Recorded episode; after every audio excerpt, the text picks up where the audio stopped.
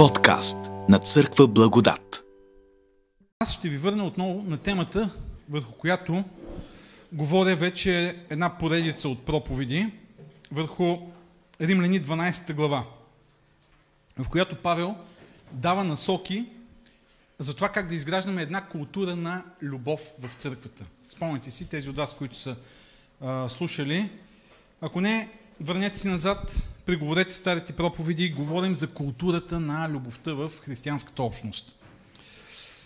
Това е една уникална духовна култура и ние миналия път, когато говорихме върху Римляни 12 глава, спряхме вниманието си върху 11 стих и говорихме за това, че тази уникална култура на любов може да се изгражда единствено и само в контекста на служенето на Бог. Тоест, това не е някаква, каквито и да са съветите, каквито и да са насоките, тайните, които Павел дава тук за изграждане на една такава култура на любов в църквата, това не е просто човешка култура. Просто ние си следваме тези съвети, насоки, практики, принципи и създаваме една любяща общност. Не, тази общност няма как да съществува извън контекста на служението на Бога, защото това е една небесна култура. Една духовна небесна култура на любов, която отразява Божията любов на земята. И, и това е много важно, особено сега в това време, в което ние живеем, в което в нашата страна специално се развихте всякакви страсти в обществото, и най-доброто отражение на тези всякакви страсти може да го видим по медиите, по телевизиите, по социалните мрежи. А, за съжаление, понякога и в църковните среди. Но в това време е много важно да знаем каква култура ние изграждаме. Каква духовна култура в нашите църкви искаме да имаме. Римляни 12 глава ни казва какво представлява тази култура на любовта, християнската общност. Но миналия път казахме, че да, има всякакви едно отклонение. Павел говори за любовта и изведнъж говори за служенето на Бога. Не е случайно. Това, което казах преди малко е, че тази култура може да съществува само в контекста на служенето на Бога. 12 стих, върху който ще спрем вниманието си през следващите минути, също имаме като че ли едно такова отклонение. Това е една тема, като че ли Павел, която вмъква тук, говори за любовта, вмъква темата за служенето на Бога. Говори за любовта, вмъква една друга тема. И когато имаме така тема в тема, в някакъв текст, който го виждаме ясно, че нали, ако погледнем до края на тази 12 глава, Павел говори за отношение на любов в църквата. И когато има вмъкнати други теми, това не е маловажно и това не е случайно. Тези вмъкнати теми имат някакво отношение, на, а, отношение към голямата тема. И миналия път направихме едни скоби и говорихме за служението на към на Бога, което е източника, извора, вдъхновителя на тази любов. Днеска пак ще отворим едни схоби и ще говорим за нещо друго, което е много важно, за да може да изграждаме тази култура на любов и това е нашата духовна кондиция. Да сме в добра духовна кондиция. Ето какво казва 12 стих на Римляни 12 глава. Радвайте се в надеждата, в скръп бъдете твърди, в молитва постоянни. Аз няколко пъти вече казвам, че тук Павел използва едни много такива кратки изрази, даже не са и изречения, и тук отново по същия начин е. На български е преведено като цяло изречение, но в оригиналния език е в надеждата радващи се. След това в скръпта устояващи и в молитва постоянстващи. Просто Павел е така хвърля едни изрази, които обаче трябва да бъдат като миналия път казахме, като таглайн, като някакво мото, като нещо, което ни а, подсказва как да живеем.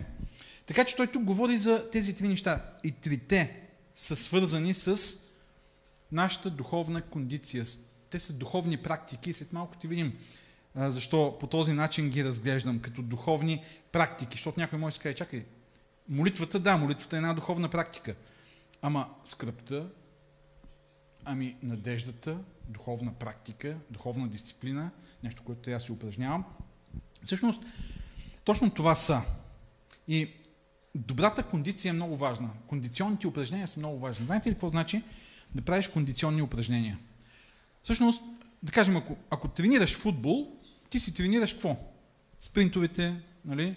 техниката, пасовете, какво друго в футбола? спиране на топка, нали? разни стратегии, моля. Падане тренираш, това е много важна техника, да знаеш кога да паднеш, за да ти дадат дуспа. За да си добър футболист, обаче не е достатъчно да тренираш само футболните техники. Трябва да си в много добра кондиция и кондиционните тренировки правят точно това. Те помагат на един футболист. Какво правят те? Всъщност те ти помагат да бъдеш, да имаш повече сила, да имаш повече издържливост, да имаш повече гъвкавост. И всички останали неща, които са необходими за физически усилия или някакви физически, физическа дейност. А, добрата кондиционна подготовка помага на, добри, на футболиста да бъде по-добър футболист, на тенисиста да бъде по-добър тенисист. На кой друг? Който и да е друг спортист, да бъде по-добър спортист. Даже не само. Ами на музиканта да бъде по-добър музикант. На художника да бъде по-добър художник. На счетоводителя да бъде по-добър счетоводител. На HR-а в една компания да бъде по-добър HR. Някой може би си каже, каква е връзката? Ами връзката е точно така, че ти когато си в много по-добра кондиция, всички останали дарби и умения ги живееш на максимално ниво. Защото те изискват някаква енергия, физическа и психическа и така нататък. И в този смисъл, Павел отваря тук една скоба и казва, изграждаме тази култура на благодат, на любов, но кой може да я изгражда? Само християни, които са в добра духовна форма. Нека да видим тези три практики, които ни помагат да бъдем по-отдадени в изграждането на тази култура на любов. Защото наистина, колкото повече израстваш в своята лична духовна практика, толкова повече и по-ефективно ще допринасяш за изграждането на култура на любов в християнската общност. Колкото повече изгра... ти лично, духовно израстваш, толкова повече ще допринасяш за изграждането на една общност на любов. Защото любовта изисква мускули. Духовни мускули, да, но любовта изисква това ти да си, да имаш умения, да си издръжлив, да си гъвкав, да си упорит. И така, три духовни практики, които ни държат в добра духовна кондиция. Първата от тях, това е надеждата. В надеждата радващи се. Надеждата е огромна сила в живота на човека. Когато човек изгуби надежда, може да се каже, че той спира да живее. И преносно, понякога и буквално. Защото много хора, когато изгубят надежда, просто отказват да се борят за, за живот. Един от факторите за добро психическо и физическо здраве е надеждата. Има един, едно понятие в съвременната психология, а, психологически капитал. На английски се използва PsyCap, Psychological Capital, PsyCap. И това е капитала, т.е. Това е, това е онзи капитал, който ни помага да израстваме личностно, професионално, в взаимоотношенията, в социалния живот. И той се състои от няколко, а, няколко основни стълба. И знаете ли, един от основните стълбове е надеждата. В чисто психологически смисъл, разбира се, не в този религиозен, за който ние говорим тук, но е много подобно. Разбира се, нали, в психологически смисъл, надеждата е свързана с надеждата за един по-добър земен живот. Нали? Затова, че ти, като започнеш нещо, можеш да го доведеш до добър завършик. Ако говорим от чисто психологическа и от чисто земна житейска гледна точка. В чисто духовен план, религиозен план, нашата надежда е свързана с, с едно бъдеще, което Бог ще изгради. Не ние самите. Бог ще изгради, но ние сме включени активно в този нов живот. И всъщност надеждата е един от тези елементи на нашия капитал, духовен капитал, който имаме. Ти вярваш в по-добро бъдеще и това ти прави годен да живееш по-добър живот. Това ти прави годен да даваш най-доброто от себе си. Когато нямаш тази надежда, изобщо потенциалът ти се смъква много ниско. Когато имаш голяма надежда, тогава ти си в много по-добра кондиция. Вярваме и очакваме един нов свят, който Бог ще изгради. Заради спасението на Исус на Голгота, чрез Исус на Голгота. И това е нашата надежда. Нашата надежда е свързана с какво? Възкресението от мъртвите. Пришествието на Исус Христос. Създаването на един нов свят.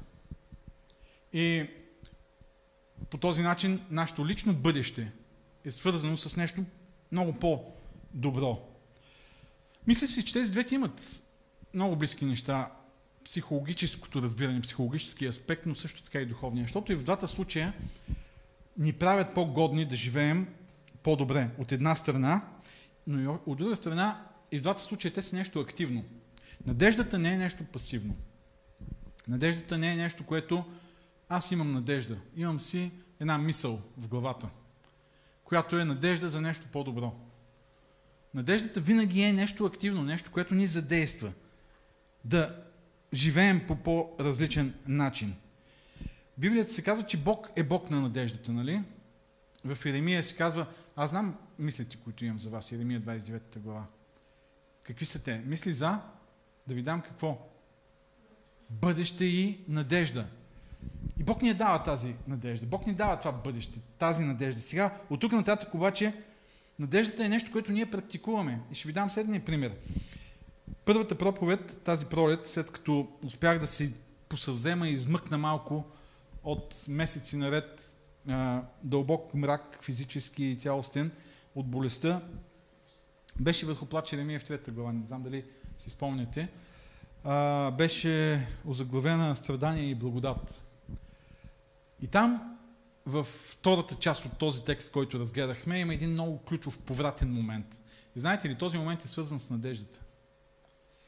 Пророкът е в един дълбок мрак, Бог го е затворил, Бог го преследва, Бог го тормози нали, и така нататък. Всичко е мрачно, тягостно, не му се живее. И в един момент, в Плаче Ремия в третата глава, 21 стих, има един обрат. И този обрат е свързан точно с появата на надеждата. Вижте какво казва той. Еремия, плач Еремиев, всъщност, третата глава, 21 стих. Обаче това си наумявам, поради което имам и надежда. Изведнъж той започва да си наумява неща, които са свързани с надеждата. Наумява си неща, т.е. той започва да практикува надежда. И това е много важно, много ключово. Да се хванеш за надеждата, да избереш надеждата, да практикуваш надеждата, да тренираш надеждата, да мислиш в посока на нещо положително, на нещо, което Бог е способен да направи за теб и може да направи за теб. Нещо, което дори прави, но ти не виждаш. И тогава нещата се променят. Ние четохме, а, ако не сте чели тази глава, плаче Ремия в третата глава, или ако не сте се задълбочавали в нея, вижте я, прочетете. Невероятен обрат тогава, когато надеждата се а, влезе в живота. Надеждата може да преобрази живота ни, но само ако се практикува. Това означава да избираш надеждата като нагласа, да избираш мисли за надежда. Тогава, когато няма никаква надежда, ти да избереш надежда. Или тогава, когато ти изглежда, че няма никаква надежда, ти да видиш надежда. И трябва да ви кажа, че тук ние християните сме много благословени, защото а, целият ни християнски живот е ориентиран към надеждата. И дори в най-тежките моменти, когато губим близки хора, ние знаем, че това е нещо временно. Много близки хора изгубихме покрай пандемията. Не знам дали някой от вас е изгубил близки, приятели, познати, хора от църквите, но миналата събота беше погребението на Албена, за която си молихме от Пловдив. Тази събота е погребалната служба на много моя близка позната от 50-ната църква. Службата е в втора 50-на църква в Подуене. Таня Владева, Станка Владева. Много от нашите пастори я познават, защото тя и мъже преподаваха в нашия колеж. Косо преподаваше гръцки, Таня преподаваше еврейски и тя е един от най-добрите специалисти по еврейски в България. И това е една огромна загуба за всички, за семейството най-вече, разбира се, за приятелите, изобщо за всички. И когато ти си притена такава съкрушителна загуба, това може тотално да съсипе живота ти, ако нямаш надежда. Надеждата обаче променя нещата. Да, пак има скръп, пак има болка, но Павел казва да не скърбим както другите, които нямат надежда. Тоест, нашата скръп е малко по-различна. Надеждата омикотява скръпта, надеждата разтваря постепенно скръпта и ни зарежда с нещо друго, с едно радостно очакване, че сега нещата са такива, но те ще бъдат променени и ще живеем по различен начин. Отново тези, с които сме си били разделили, ще бъдем заедно с тях. Ето как се практикува надеждата. Вижте тук в надеждата радващи се. Не само да мислиш за надежда, за, за, за нещо по-добро, но да се радваш. Това е практиката. Имате ли тази духовна практика? Ако я нямате, започнете в надеждата, радващи се. Тоест, днес, започвам деня и се радвам за надеждата, и си мисля за вечния живот, и си мисля за спасението, което Бог ми е осигурил, за новия дом, за новата кола, не знам дали ще има в небето, за, за тези хора, с които съм се разделил и които днес ги няма, че отново ще бъдем заедно. Понякога ги сънуваме, но наистина ще бъдем заедно с тях. И това практикуване може наистина да промени деня ни. Защото денят ни вече е различен.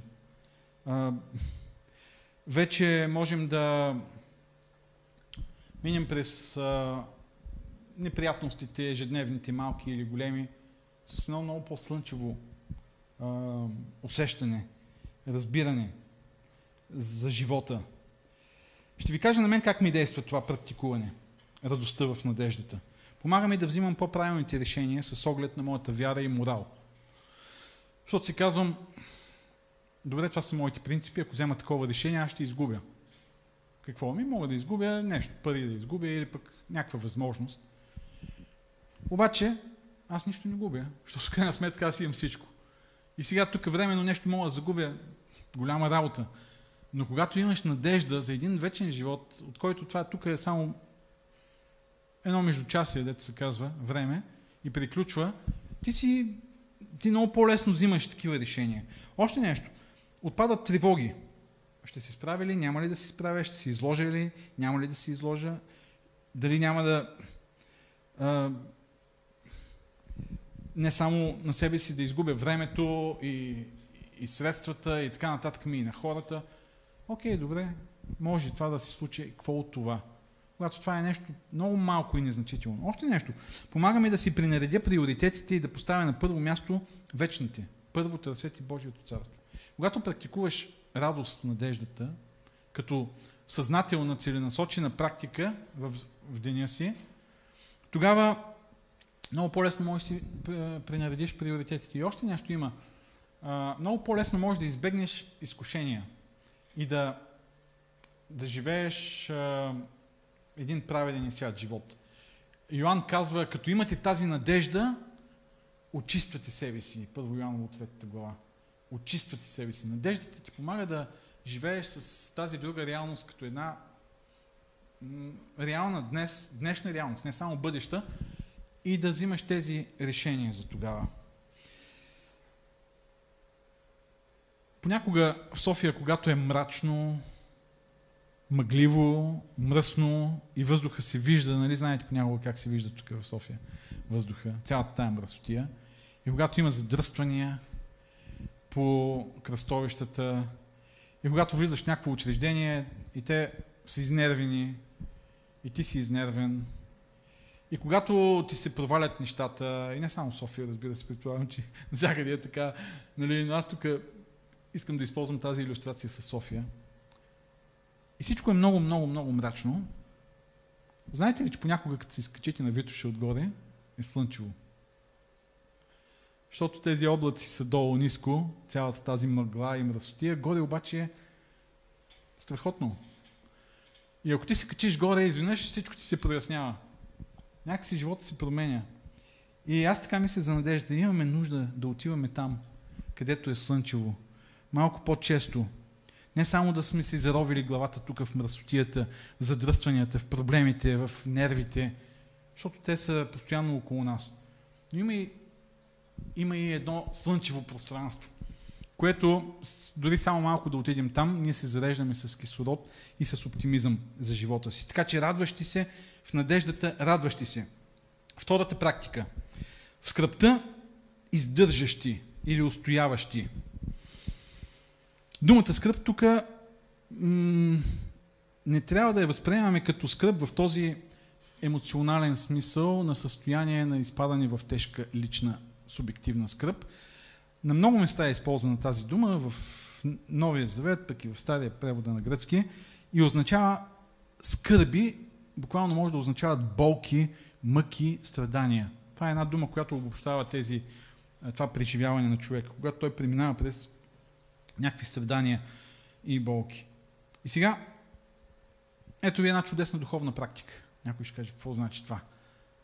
Духовна практика, страдания. Скръп, болка, мъка. Ами, даже може някой да каже, чакай малко, ти нали каза, че трябва да избираме надеждата. Как така да изберем скръпта, да изберем страданията. Спокойно. Вие не избирате страданията. Просто те ви избират. И тогава какво правим? Когато ни изберат. Това е. А пък те ни избират много често.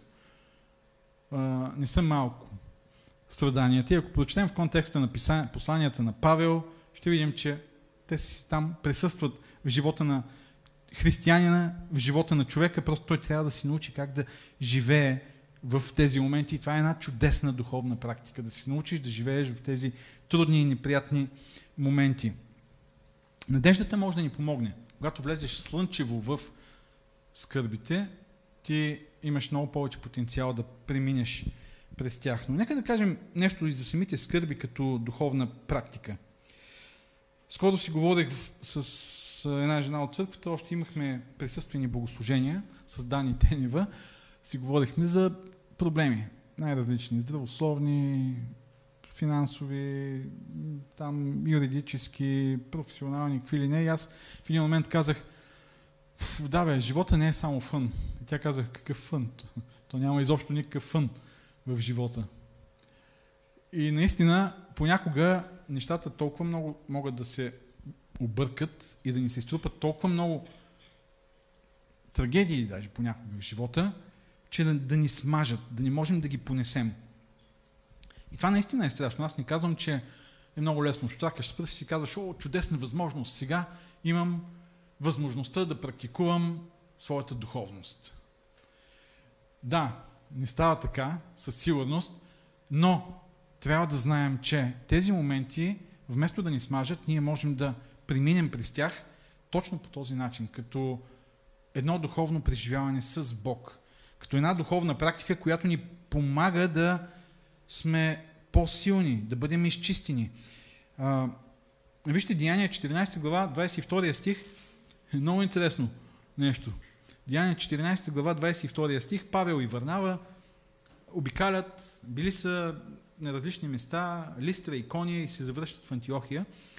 И се казва, утвърждаваха душите на учениците, като ги увещаваха да постоянстват във вярата и ги учиха, вижте на какво ги учат, че през много скърби трябва да влезем в Божието царство. Представете си, вие сте там, слушайте за вярата, за силата на вярата на надеждата и сега те ви казват, много важно, чакат ви много скърби. И там е Божието царство, вие сте тук. Знаете ли през какво ще преминете? През скърби, страдания, болка, мъка. Не знам, ако един съвременен човек трябва да се изправи пред тази ясна и не много така приятна вест, как би реагирал спрямо християнството и спрямо Божието царство. Защото, вижте, някои днес казват, през много успехи ще влезете в Божието царство. През много богатство ще влезете в Божието царство. През много частни самолети, през много частни, през много скъпи лимузини, през много луксозни, супер луксозни имоти ще влезете в Божието царство. Алилуя! Слава на Бога! Чудесно, нали? И там е, там има опашка, като чили. Да минеш, да влезеш в Божието царство през всичко това. Само, че Библията казва, през много скърби ще влезете в Божието царство. И защо е така? Самия Павел казва, Святия Дух ми казва, че навсякъде ме чакат скърби, вързвания, не знам си какво, когато се завръща от едно от пътуванията си. Окей, ние не сме апостол Павел, ние не сме Исус, ние не сме апостолите. И даже ние днес не сме гонени заради вярата си. Със сигурност. Освен някакви конфликти в училище, в университета, на работното място, които са пренебрежими, можем да кажем. Но това не означава, че нямаме друг тип страдания, които поставят така на, поставят на изпит нашата вяра в Бог и неговото отношение към нас, неговата любов към нас. Всъщност, скръпта в Библията, казваме скръп като обобщение на страданията, е представена като нещо, което е много ценно, за да генерира, да произведе нещо добро. Ето ви два стиха. Римляни, 5 глава, Павел казва, скръпта произвежда твърдост. Скръпта произвежда твърдост. Тук е много интересно, че надеждата е като един плод на твърдостта, след като мине през правдата, на, на скърбите, твърдост, правда, надежда. Те се захранват взаимно. Сега няма да навлизаме в тези взаимоотношения, но надеждата захранва скръпта, скръпта пък изчиства и кристализира и така, може да кажем, как се казва, дистилира надеждата, прави я по-ясна, силна. Но вижте, скръпта произвежда. Още нещо. 2 Коринтияни 4 глава 17 стих същата дума е използвана. 2 Коринтияни 4 глава 17 стих е използвана същата дума произвежда за скръпта. Там се казва, че скръпта произвежда слава. Тоест, скръпта е нещо ценно. Тя е един ценен ресурс.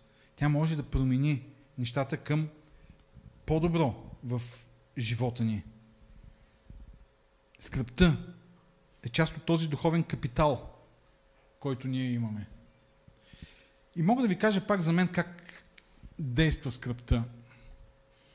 Когато бях в най-големите си страдания тук последната година и в много големи емоционални, физически, духовни страдания, аз се самонаблюдавах. Какво се случва с мен? Малко е наистина така, как да кажа, може да, да звучи малко а, психопатско, но а, стои отстрани и си наблюдавам какво се случва с мен. Колко сили имам, колко надежда отчаивам ли се, не се ли отчаивам, а, на чисто морално ниво какво, какво се случва с мен. И забелязах нещо, което съм го виждал, разбира се, и друг път, но тук е в много крайна степен. Че скръпта започва да изчиства моята духовна чувствителност. И да намалява силата на изкушенията в живота ми. Когато си в такова състояние, изкушенията се едно, че не съществуват. До такава степен се смалява силата. Даже в стаята, в която бях, имаше хора, нали, няколко души. Повечето бяха, които се сменяха, защото аз там станах три седмици малко. Повечето бяха в добро състояние за няколко дни. И те се опитват някакви шеги, понякога даже да пускат. От време на време някакви закачки с сестрите. За мен това беше нещо толкова далечно, изведнъж станало като м- абсолютно непонятно. До такава степен беше намалила привлекателността на греха. Още скръпта прави много плоски и безсмислени, простите и безсмислени неща в живота.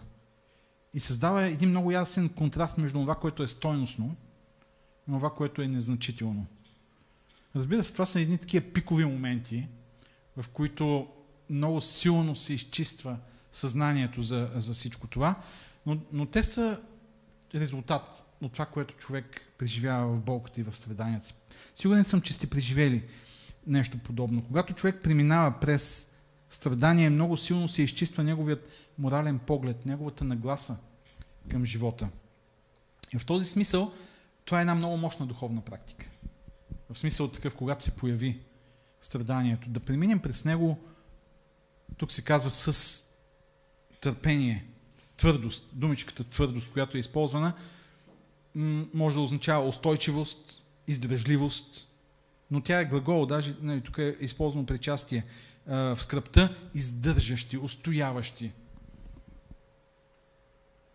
Ще ви дам следния пример, за да разберем какво означава да, да сме издържащи, устояващи в скръпта. Това означава да практикуваме скръп, когато се появи да бъдем такива. А, имам един приятел от детството, видях се даже това лято с него. Той беше много странен. От гледна точка на това, че когато се бием, нали, като деца сме се били, той никога не плачеше. И това в един момент всички го бяхме забелязали, че той никога не плачеше. Не беше най-силния, не беше страхлив, изобщо не беше страхлив. Но когато някой по-силен го а, надвие, той не плачеше никога. И нали знаете, а, понякога искаме да унижим другия и когато той се разплаче край вече, той се е разплакал. И обикновено плача е сигнал за нали, остави ме вече, не искам повече, махни се от мен. И човек се разплаква от безпомощност. Той никога не плачеше. И, и аз спомням даже един път много добре, как нещо, той е по-малък една година от мен, бях върху него и, и го мъчих. Представете си, какво дете съм бил. И той стоеше и така ме гледаше. И аз не мога да... Очаквам да се разплаче, той само стои и така ме гледа. И аз не мога да се зарадвам на победата си.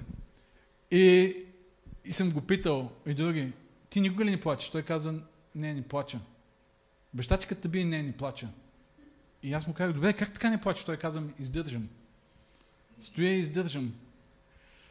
Аз си мислех, че този човек ще стане някакъв психопат, сериен убиец, защото такъв човек, който стои, ти го биеш, той стои и те гледа, и сигурно нещо си казва, ох, само да ми паднеш до вечера, ще дойда и ще разстрелям. Нали, аз си мислех, че такъв човек, обаче той си има семейство, две деца, нали, всичко е нормално, спокойно. А, но нещо такова е издръжливостта. А, да не се отказваш. Плача е сигнал за не мога повече да издържиш, да продължиш. Разбира се, позволено вие да плачете, когато преминавате. Аз плача. Така че, нали, ако се разплачете, кажете си, Иван Мирчев плаче спокойно, нали? Може да поплаче. Не е страшно. Не съм се отказал, не съм предал фронта, но да не се откажеш да преминеш през... Защото ти можеш да избереш някакъв по-лек път. Можеш да се обърнеш срещу, срещу Бога, нали? Да кажеш, Господи, стига толкова, писна ми от Тебе, махай ми се от живота, всичко ми е... Живота ми стана непоносим заедно с Тебе и така нататък. Но в скръпта издържащи, устояващи, изтърпяващи да премине всичко. И когато премине всичко, ние ще бъдем обновени личности. Защото тя произвежда всичко това като ценен резултат. Един много хубав цитат от Тъмната нощ на душата на свети Йоанн на Кръста. Има една книга, има и на български преведена, между другото, Свети Йоанн Кръстни, Мрачната нощ на душата или Тъмната нощ, The Dark Night of the Soul. Макар тази мрачна нощ да помрачава духа, тя прави това единствено за да донесе светлина. Аз мисля, че съм го чел този цитат. Смирява го и го прави нещастен единствено за да го издигне. Осиромашава го и го изпразва от природното му естество и наклонности, единствено за да го направи способен божествено да достигне до притежанието и осъществяването на всички тези неща, както небесни, така и земни, в съвършена свобода на духа. Ето това казва Свети Йоанн на Кръста. Така че преминаването през тази мрачна, тъмна нощ е за да излезем от нея по-силни, по-изчистени и по-добри. И третата практика, третата практика е молитвата. В молитвата постоянстващи. Разбира се, по отношение на молитвата ние сме наясно, че тя е една духовна практика, която, която християните трябва да имат ежедневно. Тези двете молитва и постоянство са на много места свързани. Те бяха в постоянна молитва, нали, четем в Деяния на апостолите. И на други места може да видите двете свързани. В молитва постоянстващи. И това е, разбира се, най-мощната духовна практика, която ние имаме, защото тя ни свързва директно с Бога. Тя е, може да кажем, макар и субективно, защото ние не можем да го докажем на хората около нас, само за себе си може да го усетим, но макар и субективно само, тя е нашето доказателство за връзката ни с Бог. Че си говорим с Него, а не с себе си. Ние го усещаме, ние, ние го молим, Той ни отговаря. Ние му пращаме онлайн поръчка, Той изпълнява поръчката с куриер, идва по някое време до нас. И така, молитвата е едно такова средство за комуникация с Бога. Тя е духовно оръжие, с което воюваме. Нали? Тя е дишането на душата. Исус се моли, дори Исус се моли. Какво остава за нас? Какво означава в молитва постоянстващи? Думата може да означава да бъдем постоянстващи, да бъдем верни, да бъдем в готовност. Това, това означава в готовност на разположение, да бъдем редовни също в молитва. И аз си мисля за две неща, които може да означава. Поне две неща. Първото, разбира се, това е да имаме една постоянна духовна молитвена практика. Тоест, не да се сещаме за молитвата от време на време и да си кажем, ей, аз тогава не съм си молил, я да ви половин година. Ами да си имаме една постоянна духовна молитвена практика всеки ден. Исус избира ранните часове, понякога цяла нощ си моли. Понякога си моли 40 дни пост в пустинята, нали, друг път цяла нощ, за учени, когато избира учениците. Да имаме време, специално време за молитва. Може понякога да се наложи дълго време, може да е ежедневна практика, но това означава да бъдем постоянни. Кои са твоите, кое е твоето време за молитва? Кои са твоите периоди за молитва? Това е много важно. Избери си. Ако ти не си букнеш в календара, нали така казваме, да си букна време, за еди какво си. Ако ти не си е, букнеш време при Бога, да кажеш, Господи, в 7 часа, за Бог няма проблем. Да си запазиш време, нали? В 7 часа, Господи, той казва, добре, ще букна и до обяд. Е, ама няма ли друг? Само за тебе съм на разположение. Бог може през цялото време да бъде с нас. Въпросът е ние кога ще си изберем времето да комуникираме с Него. Така че това е първото нещо. Но второто нещо, постоянстващи молитва, означава и още нещо за мен. Тази дума означава, казах, да си в готовност, да си на разположение, да си посветен. Това означава ти да си в, една, в един такъв постоянен режим на молитва. Постоянна готовност на молитва. И ще ви го иллюстрирам последния начин. Нали, ако молитвата е една комуникация с Бога, има най-различни форми на комуникация.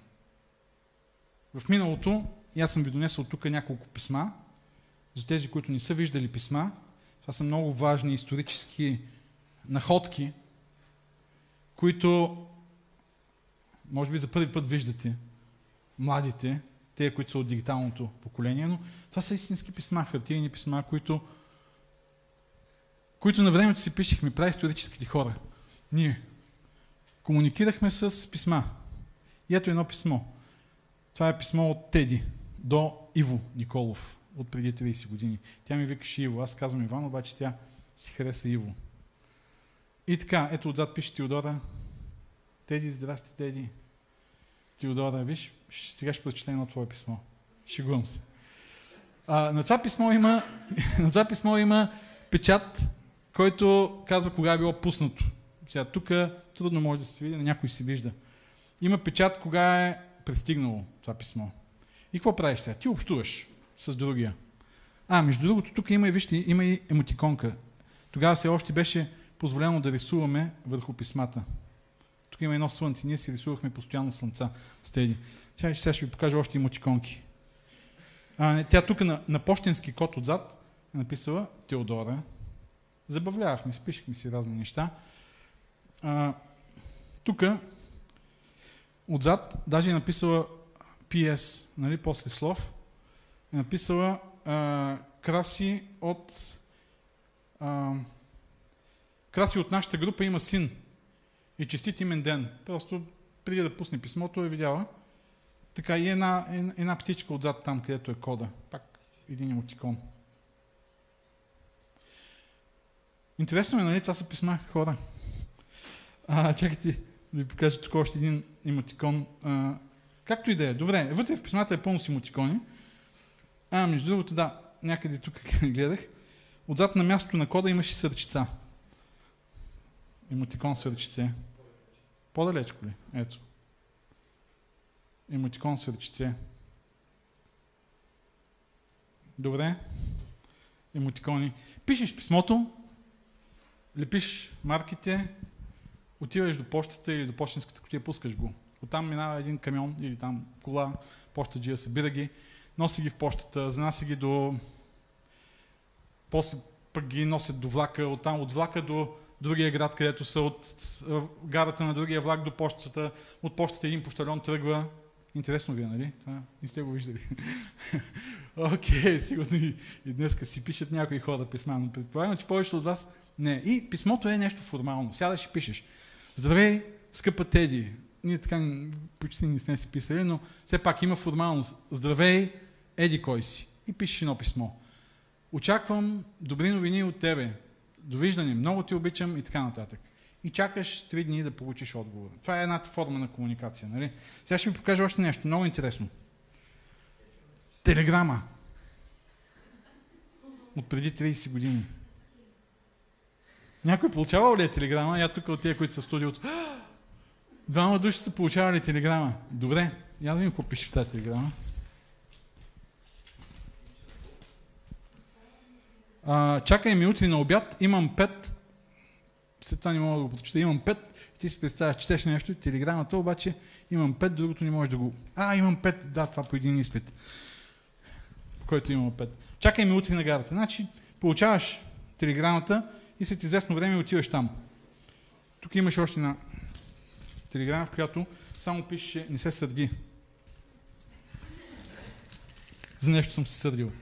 Така, това са, когато е спешно, пускаш телеграма. Искам да го се отнеса малко към молитвата. Сядаш и си молиш, Господи, скъпи Господи, здравей, добър ден. Днеска искам да се видя с Тебе и да ти кажа колко много проблеми имам, така, така, така. Скъпи Господи, чао, до нови срещи. И нали, това е писмото. Телеграмата. Нещо се случва през деня ти и ти и, и имаш спешна нужда от Бог. Господи, пускам телеграма. Намеси се, моля ти се. И чакаш Бог да се намеси. Разбира се, имаше и телефони на времето, закачени на стената, а някъде нямаше телефони. Ако живееш някъде на квартира, в друг град учиш, нямаш телефони, отидеш до почтата да си обадиш. Днес имаме мобилни телефони с тях говорим, но аз искам да направя една друга аналогия, която правя с този постоянен режим на молитва, в който се намираме. Защото когато дигнеш телефона и говориш пак здрасти, как си, приключваш разговора и затваряш. За мен да си в един постоянен режим на молитва е нещо подобно на съвременните комуникации през месенджер или някакъв друг такъв някакъв друг месенджер, не само нали, Facebook Messenger, а друг месенджер, чрез който ние общуваме. Това означава, защото вижте какво става. Понякога ние сме си вкъщи, Теди е в другата стая и аз си пиша нещо. И пращам, шедвам ми нещо и казвам, виж това, разгледай го. Или пък, какво става, ще ми донесеш яденето, нали? Но този тип комуникация е много по-различен. Не здравей, Теди, от кога не си ми донесла яденето? Не, то е все едно, че комуникацията не е приключила. Все едно, че ние може преди два часа да сме си писали. Така ли е при вас? Не знам. Или всеки път казвайте здрасти. Извинявай, че пак ти... Просто разговора си продължава, нали? Няма здрасти, няма. Разговора си продължава. И това е нещо... и това е нещо, нещо различно. Разговора си продължава и Теди понякога казва, днес в училище имам 7 часа или там колко, пращай ми кравички защото ни бяха такива емотиконите вместо палец кравичка. И тя иска от време на време да й пращам кравички, т.е. аз съм тук, нали, с теб съм, мисля за тебе, бам една кравичка, примерно, нали? А, за мен и това означава постоянстващи в молитва или редовни, или а, как, в готовност за молитва. Тоест по всяко време ти си във връзка с Бога пускаш един емотикон на Бога и казваш, Господи, а, видя ли това нещо, нали си бяхме говорили с Тебе за това, вярвам, че Ти ще ми го дадеш. Или, о, Господи, спомних си, еди, какво си. Ти си в една постоянна връзка с Бог, а не в една формална молитва. Разбира се, формалните молитви имат място и време и те са много важни. Но този постоянен разговор И тази постоянна връзка се едно, че разговора не е приключил с Бога. Не, той е един непрестанен, дълъг, постоянен разговор. Затова в Библията се говори непрестанно си молете също. Това означава ти да си в режим на молитва. Този режим е постоянно а, включен. А не, моля? Безкрай. Постоянно включен. Една постоянна връзка с Бога. И тъй като молитвата е най-големият така източник на сила в нашия живот, най-големият залог за Сатана е молитвата, именно да удари молитвата, да ни направи, да ни откъсне от тази връзка с Бога. Затова Павел казва в молитва, постоянстващи, редовни, в готовност, на разположение. Така че ето ги тези, тези три духовни практики, за които Павел отваря едни скоби, преди да се върне отново към темата за любовта. Защото, да, ние си говорим за любовта, обаче как ще обичаш, ако ти не си духовно фит? Ако не си в добра духовна кондиция? Любовта е много голямо предизвикателство. И за да можеш да влезеш в това огромно предизвикателство, ти имаш нужда от тези духовни практики и лично да си в добра духовна форма, за да може да изграждаш тази култура, общностна култура на любов. Така че, три практики. В надеждата радващи се, в скръп издържащи, в молитва постоянстващи. Искам да ви поканя, да ви така предизвикам да тренирате тази седмица тези три практики. Просто започнете един си така, с надежда. Кажете си, нека малко да помечтая за вечността. Нека малко да си мисли за всичко, което Бог е обещал. За мен и за всички, които са избрали да живеят във вечността. И малко да извадим главата си, както казах, от мрака, мръсотията, мъглата и да подишаме малко този чист небесен въздух. Другото, когато през ежедневието се сблъскаме с някакви проблеми, вместо да казвате, о, що пак на мен, нека да изберем тази нагласа на устояващи, издържащи, като сме наясно, че трудностите и скърбите в живота в ежедневието произвеждат. Те ни правят по-силни духовно. И третото, в молитва постоянстващи, да включим в режим на готовност молитвата приложение или как да го наречем на молитвата. Едно страхотно духовно приложение. Едно чудесно духовно приложение. Само, че, за разлика от всички останали приложения, без които можем, духовният ни живот няма да може да съществува, ако това приложение сме го деинсталирали, махнали или изобщо не ни функционира. То трябва да бъде в такъв режим винаги включен и светкаш. Бог да ни благослови. Амин.